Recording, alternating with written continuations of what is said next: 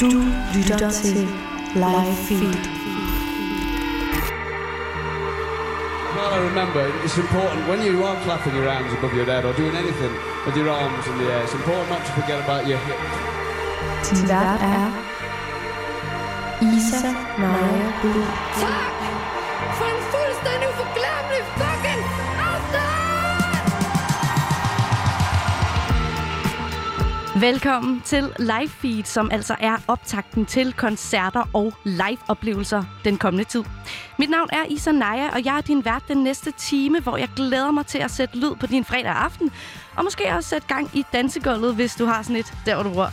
I dagens program, der snakker jeg med Greta, som laver musik, som i hvert fald giver mig rigtig meget lyst til at danse i paljetter og pastelfarver. Greta, hun har lige udgivet sit debutalbum, Ardent Spring, i dag, og hun spiller også på Uhørt Festival, den København-baserede festival for upcoming navne, i morgen. Og det kan du altså høre meget mere om senere, og også netop om hvordan Greta er på en scene. Men først så vil jeg lige fortælle om en koncert, som jeg personligt glæder mig rigtig meget til at opleve, og det er i morgen. Det er desværre ikke Greta, det er den danske gruppe Joyce, der jo er stormet frem, siden de udgav debutalbummet Formskifter her tilbage i juni. De starter altså deres turné i dag og kommer hele landet rundt i løbet af september og oktober. I morgen der er jeg så heldig at skulle opleve dem på spillestedet Gimle i Roskilde, og jeg har ikke set dem live før, men deres musik lægger i hvert fald op til, at det kan blive noget af en energisk oplevelse. Og så glæder jeg mig bare helt vildt meget til at sidde i et rigtigt spillested igen og høre noget fed musik. Her der får vi Joyce med deres nummer, Åh nej, chefen ringer, og med det endnu en gang velkommen til Live Feed.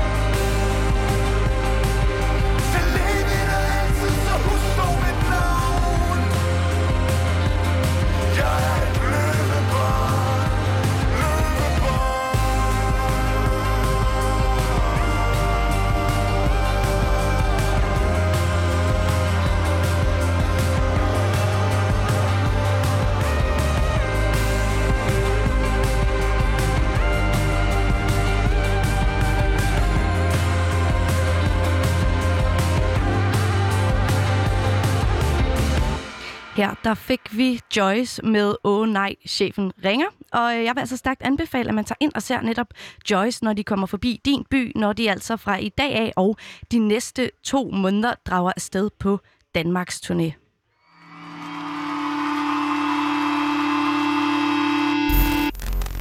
Nu skal vi til et indslag, der altså hedder noget så fint som live hacks.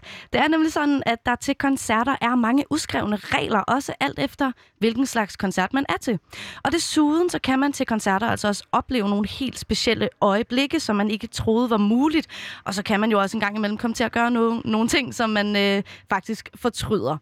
Hvordan scorer man trommeslageren? Hvordan kommer man med backstage? Og hvordan undgår man at blive nødsaget til at tisse inde i pitten?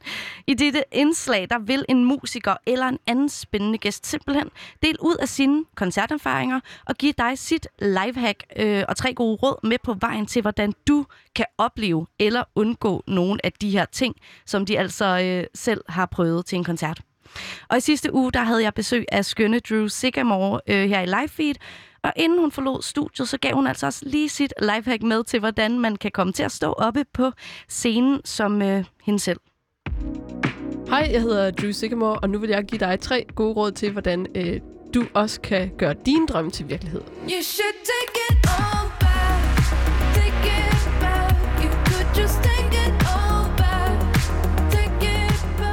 Historien starter med, at lille jeg sidder i Aarhus og har lavet lidt musik sammen med en god gymnasiekammerat. Det her musik synes jeg er så formidabelt, at jeg får fingrene i en liste over en masse branchefolk i den danske musikbranche. Jeg sender den til alle, jeg kender. Jeg sender musikken ud, og jeg blaffer min vej ind i alles inbox. Og ud af det kommer der simpelthen en e-mail om, ikke jeg har lyst til at stå i Store Vega og varme op for Alex Vakås. Og det siger jeg jo selvfølgelig ja tak til. Samme måned, som det her foregår, der er jeg til en fest, som jeg også på en eller anden underlig måde er til. Og til den her fest, der møder jeg en kammerat, som bliver min kammerat, som hedder Malte Ebert. Og på det her tidspunkt, der hedder han bare Malte Ebert. Og vi bliver venner, og den samme måned, som jeg spiller 2 gange udsolgt Store Vega sammen med Alex Vakås, der skriver vi den onde lyn med os lige model, som måneden efter går nummer 1 i landet. Og det var en meget mærkelig tid. Så råd nummer 1 er, grib den fucking dag. Råd nummer 2, bliv ven med Malte Ebert. Og råd nummer 3, send det nu til alle, du kender. Bare send det. Det er lige meget. Ud med det.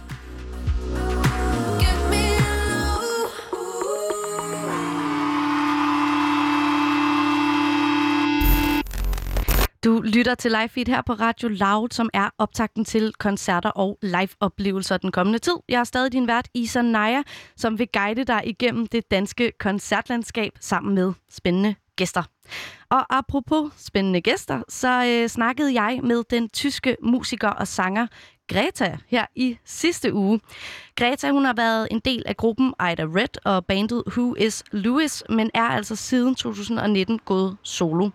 I dag der er hun netop udkommet med sit debutalbum Ardent Spring, som er et samlet album med sangene fra hendes debut EP fra 2019, der hedder Ardent Spring Part 1, og så en håndfuld helt nye sange. Og jeg havde glæden af at snakke med Greta her i sidste uge, da hun lige var kommet hjem fra Berlin. Og vores samtale, den kan du altså høre lige her. Du er lige kommet hjem fra Berlin, sagde du. Hvad har du lavet der?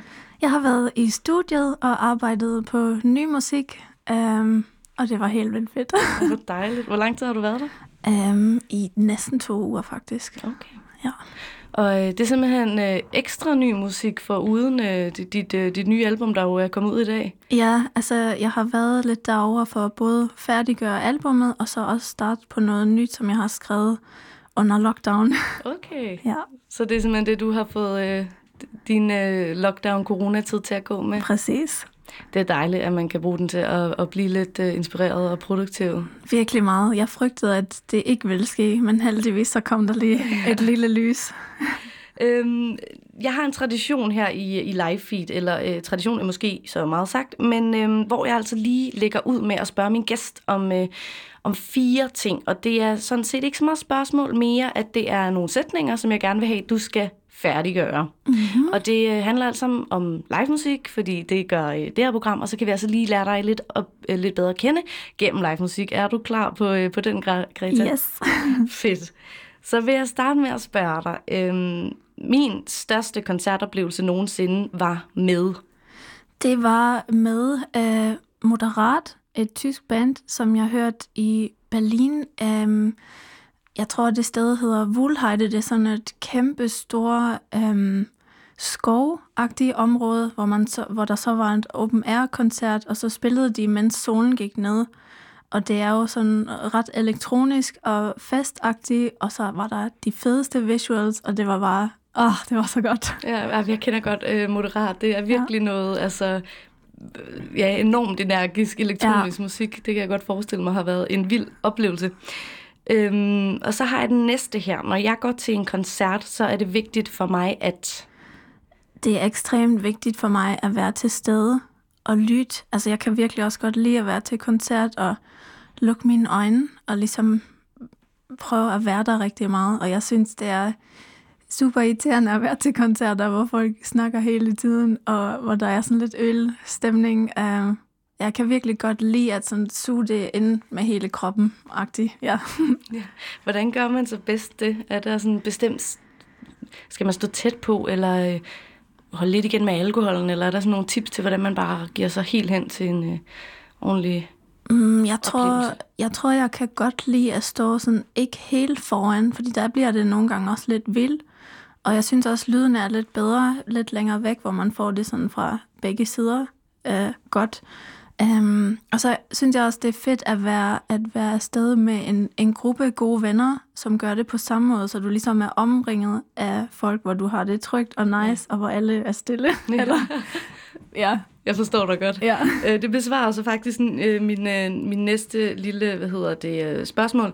Til en koncert synes jeg, det er mega dårlig stil at... Ja, at snakke for meget og ikke lytte og ikke give respekt til kunstnerne. Men det er jo selvfølgelig, fordi jeg ved, hvordan det er. Altså jeg har... inden det hele lukkede ned, har jeg spillet i Silkeborg til... jeg kan ikke huske det sted faktisk, men der var i hvert fald 3 gymnasieklasser, og de havde en kæmpe fest, det var også lidt fedt, men jeg kunne nærmest ikke høre mit band, nej, de lavede så meget. Det forstår jeg godt. Og den sidste her, når jeg står på en scene, så er jeg altid... mega nervøs, og også rigtig lykkelig. Ja. Fordi det er noget af det fedeste, jeg ved. Ja, det er en god kombi. Er det så noget med, at det sådan starter ud med at være nervøs, og så jo mere du får spillet dig og sunget dig ind i det, så går det måske væk? Rigtig meget. Altså sådan er det hver gang. Lige meget, hvor meget jeg er forberedt, så tager det mig altid sådan 2-3 sange i et sæt, indtil jeg ligesom er landet. Men jeg har gjort lidt et trick, at i starten af et sæt, så har jeg altid en intronummer, så jeg selv kan komme ned og kan byde folk velkommen på den måde. Og så efter 10 minutter eller sådan noget, så har jeg en sang, hvor jeg snakker rigtig meget tysk, og det får mig kæmpe meget ned på jorden. Så er jeg ligesom, så er jeg der, og det virker. Og nu har vi ligesom fået det her på plads, og nu sagde du selv, at du netop snakker tysk, og måske man også kan høre det på din meget flotte accent. Du er jo oprindeligt fra Tyskland. Mm-hmm. Hvornår og hvorfor valgte du at flytte til Danmark? Jeg flyttede, da jeg var 18-19 år, altså lige efter gymnasiet, og jeg flyttede simpelthen, fordi jeg kom ind på konservatoriet, men jeg havde ligesom... Jeg har ligesom besluttet mig ret tidligt, at jeg gerne ville til Danmark, fordi jeg synes, at hele musiklivet her virkede meget mere chilleren og mindre konkurrencepræget. Jeg havde rigtig meget brug for at komme væk fra alt det tyske kliché med en masse regler og skolesystem og sådan noget. Og jeg synes, at det hele virkede sådan meget mere venligt her, og at folk støtter hinanden, og jeg blev også bekræftet i det, da jeg så flyttede. Hvordan, altså kan du sætte nogle flere ord på, hvordan er det danske musikmiljø eller musikliv sådan forskelligt fra det tyske? Jeg tror, den største forskel er jo primært, at det er så lille et land, så du kommer ret hurtigt ind i det, og alle kender alle. Og altså, i hvert fald i min omgangskreds er det sådan, at alle støtter hinanden. Og Tyskland er kæmpe stort, altså der er sikkert også en masse sammenhold, men det er bare så stort, at det virkelig, synes jeg, kan virke lidt uoverskueligt. For mig som 19-årig var det ret godt at starte et mindre sted. Mm. Og nu, hvis vi lige vender blikket, kan man kalde det det, på den situation, vi står i lige nu. Nu har det jo været en lidt mere stille sommer, hvad angår livemusik. Mm-hmm. Og jeg ved, at du skulle jo blandt andet have haft din debut på Roskilde Festival. Ja. Hvad gik der igennem dit hoved, da det ligesom så klart for dig, at det kommer ikke til at ske alligevel? Altså, jeg var så ked af det og sur, virkelig. Altså, jeg har virkelig prøvet at forberede mig på det, at det kunne ske, men jeg tænkte bare sådan, nej, det kan simpelthen ikke passe det her. Fordi man ved jo ikke, om man får det igen, vel? Men så ret kort tid efter, så var jeg sådan, så havde jeg rigtig meget brug for at handle og gøre noget i stedet for, og så kom der heldigvis en masse inspiration, så jeg kunne skrive. Ja. Og det har du så brugt din sommer på, så skrevet en masse ny musik. Har det foregår det alt sammen i Berlin? Altså jeg skriver og præproducerer altid det hele derhjemme i min stue, og så tager jeg ligesom til Berlin og bearbejder det med min producer. Så jeg har brugt rigtig meget tid i studiet og på film, musikvideo og lave en masse ting, jeg synes er sjove og giver energi, så jeg ikke var så ked af alt det, jeg ligesom missede her. Nu har jeg også har snakket med en del kunstnere hen over den her coronaperiode, fordi at mit program faktisk gik i luften lige da koncertlivet lukkede ned, så det var jo enormt uheldigt, men det var også ret spændende at høre fra folk, hvordan de forskellige har arbejdet med det her, for der er nogen, der sådan gik helt i stå med det kreative, og ligesom fik tid til at gå lidt ned i sig selv og slappe af, men det lyder til, at du ligesom har vendt energien ud mod noget kreativt. Hvordan kan man sådan finde inspiration i en situation, der er så anderledes, som vi alle sammen står i lige nu? Det er et godt spørgsmål. Altså, jeg tror for mig, at det netop det der, når ting går i stå, så er der ligesom plads til, at der kan blomstre noget igen, og man kan måske kigge lidt på, hvad man har lavet, og gå lidt mere ind i detaljer, og sådan se de små ting, fordi alt foregår ligesom lidt langsommere. Så det synes jeg er meget inspirerende, men jeg synes, jeg forstår så godt, at nogen slet ikke kan, altså at det kan være enormt uinspirerende. Det kan jeg virkelig også godt forstå. Jeg tror, en vigtig del af processen er også at ikke lave noget, og bare være til stede og leve lidt, fordi så har man på et tidspunkt energi igen til at skabe. Ja. Ja. Men nu er vi heldigvis landet i en situation, hvor der er en form for koncerter igen, og du skal jo blandt andet spille på Uhørt Festival den 5. I 9. og på Radar i Aarhus. Hvad glæder du dig allermest til ved at skulle stå på en scene igen? Jeg glæder mig så meget til at bare være på en scene igen med mit band og spille de nye sange og spille for nogle mennesker. Altså vi har spillet rigtig mange sådan nogle livestream-koncerter, og det var også sjovt, men bare at se nogle ansigter, mærke noget energi, mærke noget glæde, det glæder mig bare så meget til. Det forstår jeg godt. Hvordan var det at spille livestream-koncerter egentlig? Jeg synes egentlig, det var rigtig sjovt. Altså, jeg synes, det var en rigtig god oplevelse, også fordi man kunne jo læse folks kommentarer bagefter, så man fik alligevel lidt respons. Og jeg synes for mig personligt, jeg kan være nogle gange lidt generet med et kamera, så var det ret god træning. Og så det var bare så fedt at være med bandet og lave noget musik og spille. Og mens man spiller, så glemmer man. Altså, jeg glemmer alt rundt om, så jeg glemte også, at der var et kamera. Det var egentlig ret fedt. Hvis nu man skal på Uhørt for eksempel, og måske ikke har set dig live før, hvad kan man forvente til en Greta-koncert? Man kan forvente en masse dansevenlige, hvad kalder man det, dansabelsange. Yeah. Så kan man forvente, at der også er en masse spaciness, hvor man kan drømme sig væk. Man kan forvente et super lækkert og tight band. Sådan. Og så kan man også forvente nogle nice scene-outfits fra mig. Og ja, jeg tror egentlig, det bliver ret meget en fest. Så det glæder jeg mig til. Det lyder i hvert fald super fedt. Og vi skal netop også, som du siger, at du skal ud og spille din nye musik og sådan noget. Det skal vi også snakke om. Men inden da, der skal vi lige, omkring... Ja, netop dig til en koncert. Så vi hører, om du ikke vil tage mig og lytteren med bag om scenen til en Greta-koncert, og måske også lidt med i dine tanker, når du skal give koncert før, under og efter. Mm-hmm. Så jeg vil starte med at spørge dig, hvad går der igennem hovedet på dig, inden du skal op på scenen? Det er lidt forskelligt, men jeg har haft rigtig meget sceneskræk, og jeg er altid super nervøs, inden jeg skal spille. Så nogle gange så har jeg sådan nogle tanker, sådan, hvad er det, du laver? Du skal løbe nu. Det er alt for farligt, det her. Hvorfor gør du det her? Det er, når jeg er rigtig, rigtig, rigtig nervøs, og når der er meget på spil. Altså, jeg vil forestille mig, hvis jeg havde spillet Roskilde, så ville jeg nok have haft det sådan der. Men der er også rigtig meget glæde, altså der er også rigtig meget ild til at gå ud på scenen og fyre den af og give noget til nogle mennesker. Så det er sådan de to ting, der går igennem inden. Og så er der også meget min tyske kontrolhjerne, der tænker, hvornår skal jeg spille hvad, hvornår gør hvem hvad, og sådan, ja. Hvilken sang. Altså sådan lidt en checkliste. Igen. Ja, præcis. Ja. Så godt, du lige har den ene side, der ligesom sørger for, at du ikke løber væk fra scenen. Det vil være enormt ærgerligt. Har du sådan nogle bestemte ting, du gør andet måske, og lige kontrollere sættet og sådan noget? Nogle ritualer eller et eller andet, som kan holde dig lidt nede på jorden inden? Altså, jeg laver lidt sådan nogle vejrtrækningsøvelser, det kan jeg virkelig godt lide. Bare sådan 3 stykker, som altid får mig ned i kroppen. Og så skal jeg altid kramme mit band.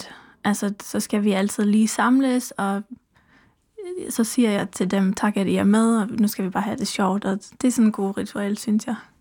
Og når du så er på scenen, og det snakkede du også lidt om her i starten, så starter du måske ud med at være nervøs, men har du også nogle tanker om, hvordan du gerne vil fremstå for dit publikum? Jeg tror for mig, at det er meget vigtigt, at de kan mærke, at jeg er til stede. Så når jeg har min introsang, så kan jeg godt lige først lukke øjnene, og så kigge dem direkte i øjnene, og kigge på dem alle sammen, og sige velkommen til dem i mine øjne, og sådan være rigtig meget til stede, så de ved, at jeg er der for dem, og jeg guider dem igennem. Ja. Og det er måske også derfor, som du sagde, at du sådan, så forventer man også, at de også er der, ikke? Måske publikum. Ja. Når du så er færdig med en koncert, hvad plejer du så typisk at lave? Det er ret nice. Min lydmand, han har sådan en playliste, han spiller inden og efter, vi har spillet. Og så efter, når vi skal pakke sammen, så sætter han altid noget mega sådan lidt techno-agtigt eller acid-agtigt på, og så lytter vi til det.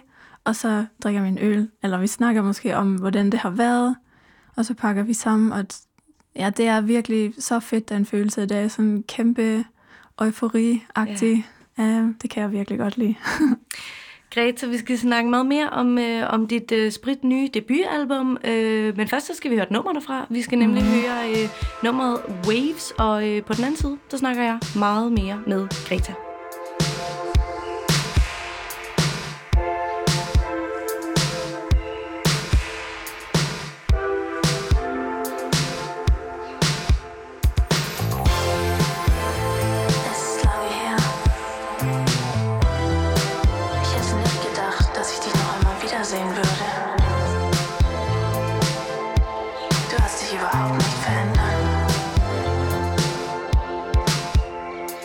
Slip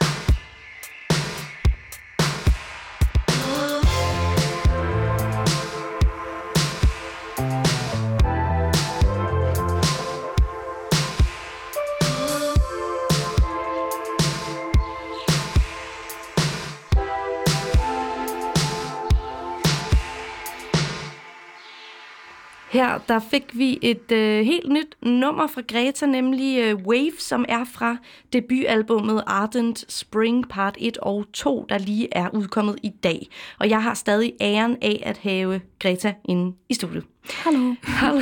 Hallo. Det her nummer, vi lige hørte, hvad handler det om? Man kan høre, du synger noget tysk i starten, og jeg er fransk, jeg har ikke haft tysk, så jeg kan slet ikke forstå det. Hvad handler det om? Det er den sang fra part 2, som jeg skrev allerførst, og den handler meget sådan, at man er en transition, hvor man går ind på den ene måde og kommer ud på den anden måde. Så det er meget sådan en følelse af udvikling, jeg har beskrevet der. Jeg kan meget godt lide at beskrive følelser. Og det blev meget sådan starten af part 2, og også lidt der, hvor jeg besluttede mig for, at jeg vil sætte part 2 og part 1 sammen, og at jeg gerne vil lave et album, hvor der ligesom er en rejse. Ja. Er det sådan en transition, ja, præcis. Jeg kan ikke finde det på overgang. Ja. Er det noget, der sådan, har du skrevet det ud fra en overgang i dig selv, eller et eller andet, der er sket i dit liv? Ja, det har jeg. Altså, jeg tror, det var meget overgangen til, at jeg besluttede mig for at være soloartist, at gå solo, som det tog mig lidt tid, og ja, også, altså jeg synes bare, i de seneste år, eller måske siden jeg flyttede til København for 4 år siden, så skete der rigtig meget med mig, og jeg følte, at jeg sådan landede lidt mere i mig selv, og måske har sluttet lidt fred med nogle ting også fra min fortid, og sådan, ja, min fejl måske, sådan noget. Og det synes jeg blev, det var albumet også en rigtig stor del af, ja. Nu sagde du selv, at du rigtig godt kan lide at skrive og synge om følelser. Er det også noget, der ligesom er, der ligesom kendetegner Ardent Spring 1 og 2? Er det sådan udgangspunkt i dine egne følelser? Ja, både og. Altså det er både personligt, men det er også nogle gange fiktivt. Altså jeg skriver for det meste sådan teksterne, efter jeg har lavet, reproduceret musikken.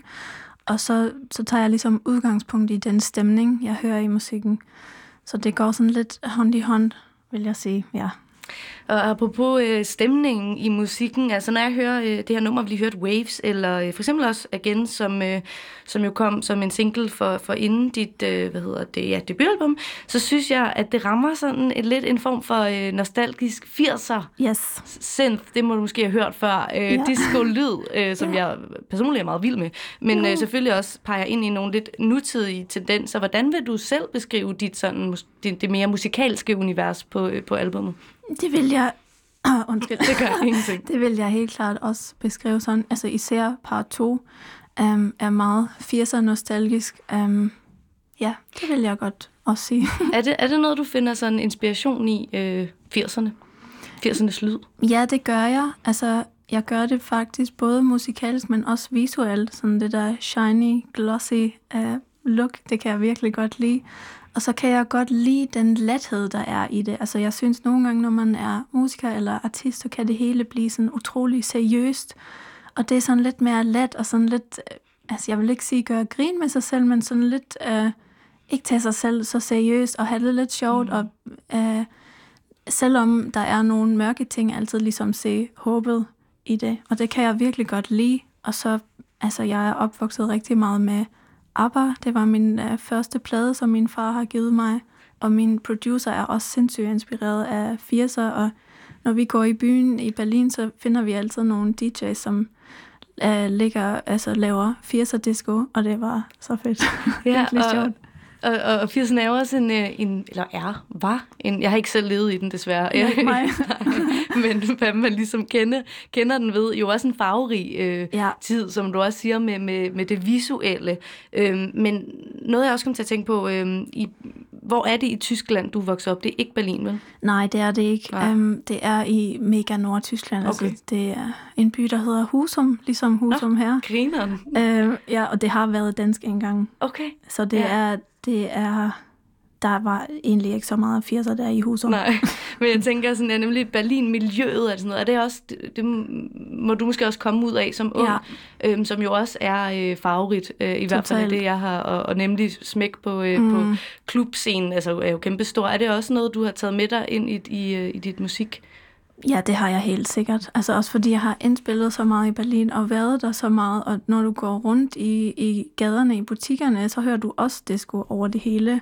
Og der er masser af farver, der er ligesom plads til alle. Og ja, også klubscenen har jeg taget rigtig meget med mig, vil jeg sige.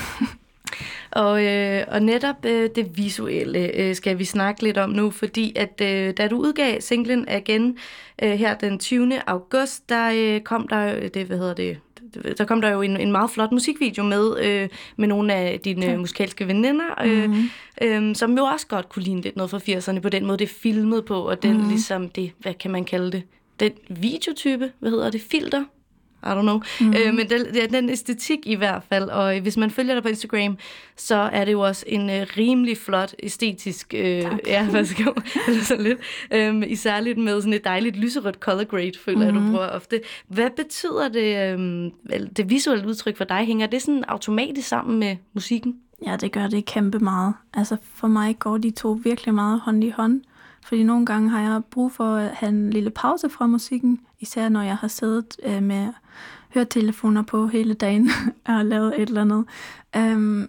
Og så kan jeg virkelig godt lide at have det visuelle med, og det er sådan lidt mere, fordi jeg har ligesom ikke uddannet mig i det, jeg har bare selv lært det, så er det en rigtig intuitiv legeplads, hvor jeg bare har det rigtig sjovt, og det giver mig en masse kreativ energi, og så kan jeg gå tilbage til musikken igen og har ny energi, og sådan, ja, det går virkelig meget hånd i hånd. Jeg tror også, at jeg kan virkelig også godt lide at følge kunstnere, der bruger det visuelle. For mig er det sådan lidt med at forstå kunstnerens helhed, eller mennesken bag det. Man kan også gøre lidt nogle sjove ting med det visuelle, lidt lettere måske, og sådan, det hænger totalt meget sammen for mig.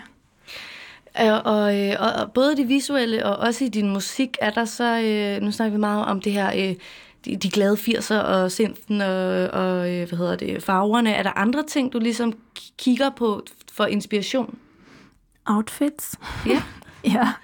Altså, jeg var kæmpe forelsket i Agnetha fra ABBA, da jeg var barn. Jeg synes virkelig, hendes outfits er nice. Så det kan jeg godt lide at tage lidt inspiration fra. Ja. Ja. Og hvis man, hvordan vil du ligesom beskrive, at Ardent part 1 og måske særligt part 2, som jo er kommet nu som et helt støbt Ardent Spring, album, hvordan adskiller det sig måske fra nogle af de ting, du har udgivet før i tiden, hvis det gør? Altså mener du med de andre bands, jeg har været med? Nej, eller sådan? Jeg mener med Greta. For eksempel den EP, du lavede, Wild and Young. Ja, ja, hvordan skal jeg sige det? Altså, Wild and Young er jo meget en lille sideting, en lille særlig ting, som jeg lavede med Taito, som er meget mere akustisk, og måske viser den måde, jeg startede med at skrive sange. Og så tror jeg, at Ardent Spring viser meget mere, hvor jeg er nu. Altså, at jeg godt kan lide synthesizer og producere selv, og beats og sjove basslinjer, sådan, så det er, jeg kan godt lide med de to ting, at man ligesom kan se min udvikling. Ja, klart. Eller høre, ja. Ja, jeg forstår.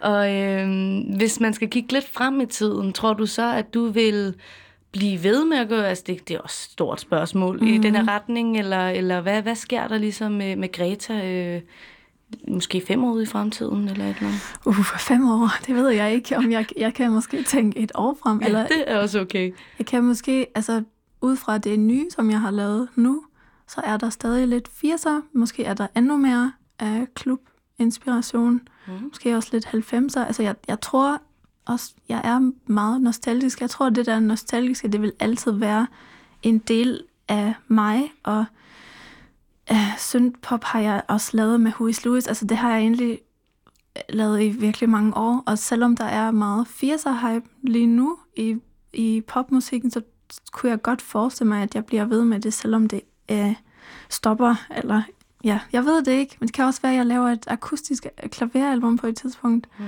I don't know, men det der bliver ligesom min stemme og den måde, jeg skriver sange på, så jeg tror, man kan genkende det håber jeg.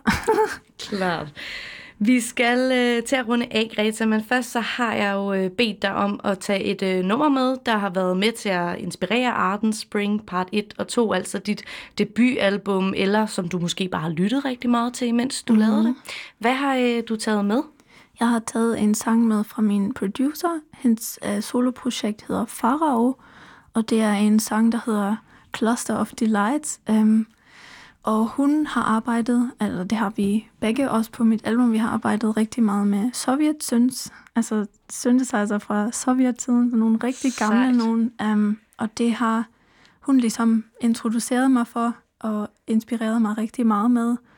Og hendes album udkom, mens vi samarbejdede, hvor det her nummer også er på, og altid, når jeg har haft lidt længsel efter Berlin, så har jeg hørt det her nummer, og tænkt sådan, snart kan jeg tage tilbage og lave lidt ny musik. Så det har været noget, jeg har lyttet rigtig meget til imens. Ja. Greta, tusind tak, fordi du vil komme forbi. Det har været en kæmpe fornøjelse. Selv tusind tak. Jeg vil selvfølgelig stærkt anbefale, at hvis man har fået billet til Uhørt Festival, så kan man altså gå ind og se Greta den 5. september, og ellers så kan man opleve der på måske på Spillestedet Stengade 23. oktober. Vi håber. Og ellers kan man jo finde alle datoerne inde på din Facebook-side. Og her der får vi altså et nummer, der har inspireret, eller i hvert fald har været med under tilblivelsen af Ardent Spring Part 1 og 2, Cluster of Delights af Farao.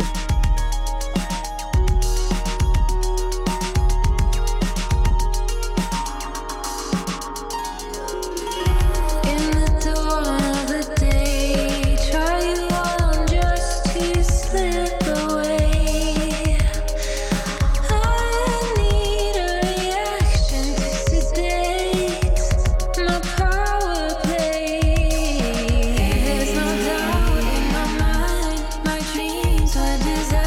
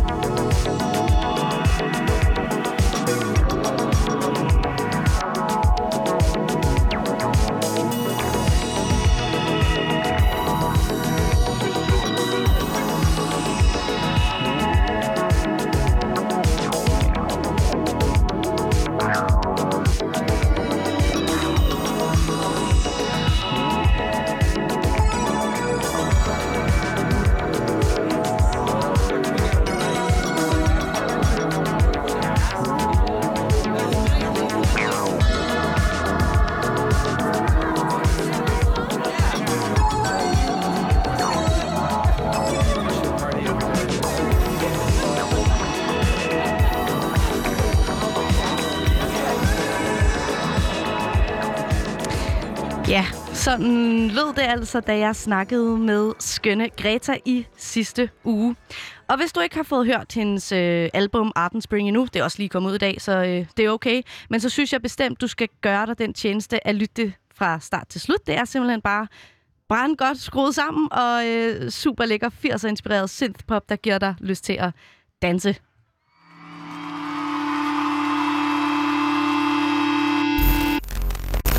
Og som jeg også netop snakkede med Greta om, så skal hun jo netop spille på Uhørt i morgen. Jeg kan desværre ikke være med, da jeg så, som sagt skal til Joyce-koncert, så det er jo også fedt. Men en, der skal afsted, det er min gode kollega fra Frekvens, Christian Hennø-Ling, som jeg lige har inviteret med herinde i studiet Live Feed til en snak. Dejligt, du vil joine, Christian. Altid dejligt at være i studiet med dig, Isa Naya. Christian, har du været på Uhørt Festival før? Aldrig nogensinde. Og det er faktisk nyt for mig, at jeg er blevet sådan en festivalpige. Det er jeg først blevet inden for de sidste 2-3 år, trods min alder er bare 26. Men nu er jeg så også blevet nærmest det, man ville kalde sådan en fast festivalgænger, og havde glædet mig til, at jeg i år skulle afsted som radiovært og sådan dykke endnu mere ned i musikken, ikke bare i sådan kulturen. Så derfor er jeg glad for, ligesom Uhørt også har skrevet på deres sociale medier i dag, at de nærmest er den eneste sommerfestival, kommer til at ske. Generatorfestival i Odense skulle have startet i dag, aflyst i går. Ja. Så jeg glæder mig sindssygt meget til at opleve det, og håber ligesom, det er jo i gang. Ja. Og at det også er i gang i morgen, når jeg tager afsted. Det tror jeg, det er. Men hvad forventer du så af det nu, hvor du ikke har været der før? Har du hørt noget om, hvordan det er? Nej, altså jeg forventer lidt af sådan en spotfestival i Aarhus, hvor jeg var fra. Det her med sådan fokus på de nye, sådan, hvad siger man, den der sådan mellemlagskunstnere. Dem, som efterhånden, ligesom Greta, du lige snakkede med, har noget udgivet, men også ligesom er sådan ved at tage fat i den brede masse. Og særlig Greta glæder mig til at høre, men også Markus.Vav og Følsom og FVN og Himmelrum. Ja. Og man kunne nærmest sige, at i morgen er sådan en frekvensdag, fordi meget utroligt så nærmest 80% af sådan de nye kunstnere, der skal spille på lørdagsprogrammet Uhørt, har været igennem frekvensmøllen og været interviewet af jer, så jeg glæder mig til også Sankt Delage og sådan at få snakket med dem igen og høre det her med, hvordan er det så nu at spille live, som vi har snakket om, når vi har snakket sammen herinde i programmet, ikke? Og snakke med dem i kampens hede, lige når præcis. De lugter og sved og lige er kommet af. Præcis. Ja. Jeg var der sidste år, så jeg kan lige give dig nogle råd med på mig, eller ikke råd, men lige forklare lidt. Der er jo de her 3 scener, Gårdscenen, Volume og Skatescenen, ikke? Og Skatescenen indenfor, skatehal, total københavner, bystemning, og så er der Gårdscenen, som er en udendørsscene, og så er der Volumescenen, som er lidt mere til lidt mere dystre navne. Det er der, hvor der er metalbands og sådan noget. Ja, yes. Det er også en stor hal. Og der jo plejer at være, jeg har kun været afsted sidste år, der var pakket af mennesker, men i år, der bliver det jo siddende. Hvordan tror du, det bliver? Jamen, jeg er jo typen, som godt elsker at danse, så det bliver klart svært for mig. Men samtidig så det her med noget af det værste, jeg ved, det er at være til en koncert, hvor at jeg ikke kender numrene godt nok til at kunne danse, men heller ikke gider at sidde nede på bænken bagved. Så jeg glæder mig vildt meget til, og håber, at jeg kan få nogle af de forreste pladser, som ligesom får den her intime følelse, men stadigvæk er med sådan corona-sikker afstand. Og jeg er også overbevist om, at jeg kommer til at have maske på i morgen. Det anbefaler de, at man kan overveje. Det er ikke noget krav fra festivalens side. Og så har man jo nærmest lært nu på 5. måned at danse siddende. Så det tænker jeg klart er en sport, jeg kommer til at udøve i morgen. Måske ekstra meget til både sådan noget som FVN og Greta, som jo har den her sådan, altså fuldkommen dansable lyd, ikke? Det var netop mit spørgsmål. Hvordan kan man danse? Har du nogen råd siddende? Har du prøvet det? Ja. Ja. Men det er også fordi, jeg er sådan en, der danser også, hvis jeg er til en Tinatico-koncert i operaen, så danser jeg også så siddende som muligt og rejser måske op til sidst. Det må man jo ikke, fordi vi skal passe på hinanden. Men et godt tip er ligesom skuldrene. De kan rigtig meget. De kan altid noget. Også for dig, som måske kan stå op og danse til en fest, men ikke kan koordinere arme og ben. Så kører skulder. Arme, klap er altid godt. Til gengæld danskere, vi er eddermame dårlige til at klappe ud af takt. Ja. Og nogle gange så hader jeg, når folk begynder at klappe under sådan en stille nummer. Så måske mere bare sådan lav noget med armene, og prøv sådan, du kan jo godt ryste numsen. Ja, vrik med hofterne på. Kan også lige let numsen en lille smule, og så twerk lidt. Det er rigtigt, siddende twerk. Ja, siddende twerk. Og jo, det der med at klappe fuldkommen rigtigt, lad os lige give det råd med ud til, hvis I sidder og lytter og har tænkt jer at klappe i morgen til Uhørt, det er på 2 og 4. Ja. Så det hedder 1, 3, 1. Ja. Det er sådan, det er. Ja. Ja. Men, måske bare lade være med at klappe, måske før nummeret er færdigt.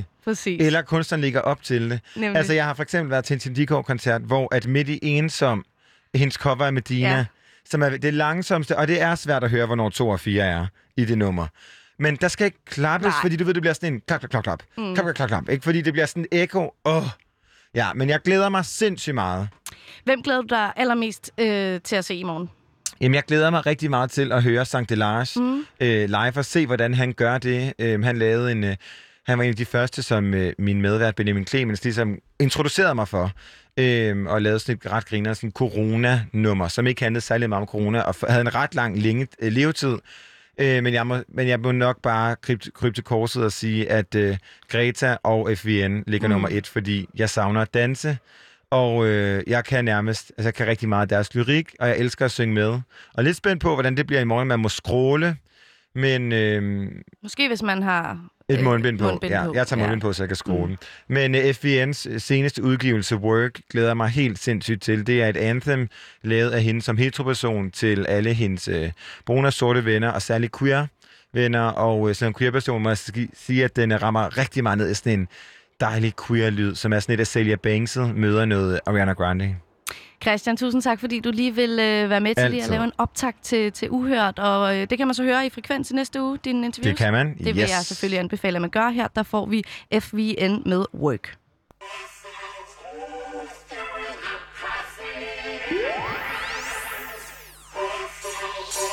Bitch, I'm it, yeah, I know you tryna be that too. I got the goodies that these bitches really be into. More fierce, bitch, could you please tell me who? I'm a cocky bitch, I know I got an attitude. He tryna take me to dinner, I told him I was the dinner. Then I took him on the bed and then I made him a winner. Didn't know he had a man, but now the nigga be bitter. Go ahead, play with your boys, I'm a babysitter. Cause I'm that bitch. Eat me all day, and when you done, we can sandwich. Spitting back to collect that bag. He gon' fuck around and spend all that cash on my ass. Ain't with the husband, the pheasant, the pest and the puffin'. Coughing, tell him it was nothing when I know it meant something. I got him playing with the sticks and then he gets to the drumming. Got time for no question. I'm a busy bitch. Call me the boss. I see it, I want it, and I get it, baby. I don't think twice. Ooh, but don't get me wrong, honey. It's hard being a bad bitch. You think I woke up like this? Bitch, this ain't Beyonce. I gotta fix my nails, my hair, and my pussy. And that's hard work. Work, work, work, bitch, work. Work, work, work, put in work, work, work, work, bitch, work, work, work, work, put in work. So it looks like it be all eyes on me. Being in my prison is the only fantasy. These bitches funny should be into doing comedy. Could I take him if I would, sis? Probably. When I walk, then they talk, make a buck. Heard they talking shit, but who the fuck gives a fuck? Floating on a mala lead is angel dust. Killing these hoes, baby girl, that's a must. That bitch mad to the little holder woosah. And you know till your man won't chop. It's a higga bigga boo and I tell them boo shot. All these niggas stand in line when I get this draw chop. Work, work, work, bitch work, work, work, work, put in work, work, work, work, bitch work, work, work, work, put in work, put in work, put in work. Ja, der fik vi altså FVN med Work, som spiller i morgen på Uhørt Festival. Og Live Feed er ved at være slut for i dag, og jeg vil sige tusind tak, fordi at du brugte en time i koncertkærlighedens tegn sammen med mig. Og som altid, så er jeg tilbage i din æter på næste fredag, samme tid og samme sted. Og ellers så kan du jo også finde Live Feed som podcast, der hvor du... netop lytter til din podcast, simpelthen. Programmet her, det er produceret af Vega for Radio Loud, og jeg er din vært, Isa Naya Blue. Og jeg glæder mig utrolig meget til, at vi skal lyttes ved næste uge, og indtil da, så håber jeg, at der er nogen derude, der har fået billetter til Uhørt, og skal ud og se noget dejlig upcoming musik. Ellers så må I jo bare have en fantastisk, dejlig fredag, og nu er klokken blevet 7, og så skal vi altså have nogle nyheder.